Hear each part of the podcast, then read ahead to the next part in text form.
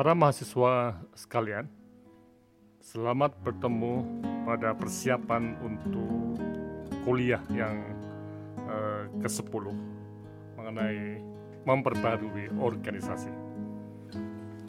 Kuliah ini akan diberikan oleh Dr. Mubasir Hasan Basri dan akan membahas hal-hal yang sangat menarik tentang dinamika sebuah organisasi.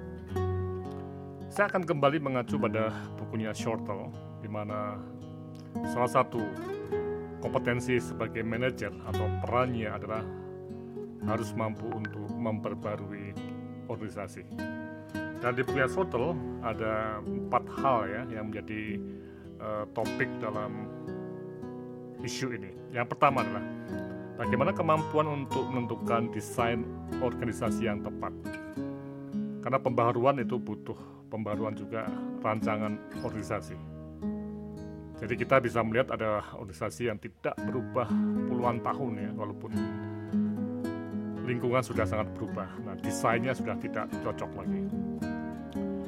Kemudian yang kedua, ada satu isu yang sangat menarik mengenai bagaimana lembaga atau organisasi itu dapat terus mendapatkan sumber daya dan mengelola lingkungannya secara baik tentunya dan ini berarti apa mengelola berbagai kerjasama-kerjasama strategis untuk pendanaan, untuk kerja bersama, untuk membuat jaringan, network dan sebagainya.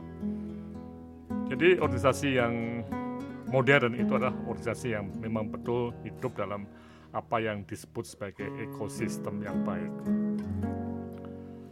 Dan yang ketiga adalah bagaimana mengelola perubahan dan inovasi. Nah ini, inovasi, hal-hal yang baru yang perlu dipakai untuk mengembangkan sebuah lembaga sehingga di sini juga Shortle menekankan mengenai apa yang disebut sebagai perubahan dan pembelajaran organisasi atau learning organizations. Nah, karena disadari bahwa dunia itu penuh sekali dengan berbagai pengetahuan baru yang harus dipelajari oleh organisasi.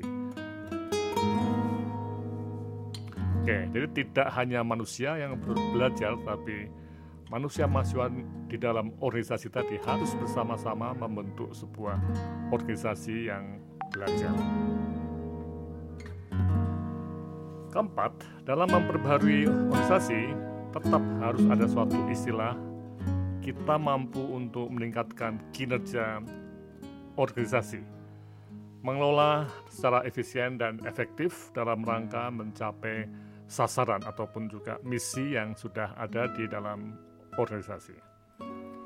Oke, nah keempat uh, hal ini itu sangat menarik karena kita bisa melihat bahwa berbagai usaha tadi itu sangat terkait dengan konteks apa yang ada di lingkungan organisasi, ekosistemnya di luar bagaimana, aturan-aturan mainnya, apakah ada semacam pembatasan-pembatasan untuk berkembang. Juga tentunya kita akan melihat apakah ada teknologi-teknologi yang memang memicu uh, perubahan dan pembaruan seperti kita tahu persis bahwa sekarang sudah sampai ke industrial revolution 4.0 4.0 4.0 ya.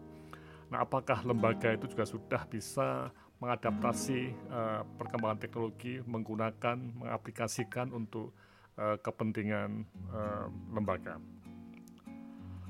Oke, sehingga begitu kita melihat apa yang disebut sebagai dinamika pembaharuan ini, kita bisa menyimpulkan bahwa ini bukan sesuatu yang mudah secara hitam uh, putih ya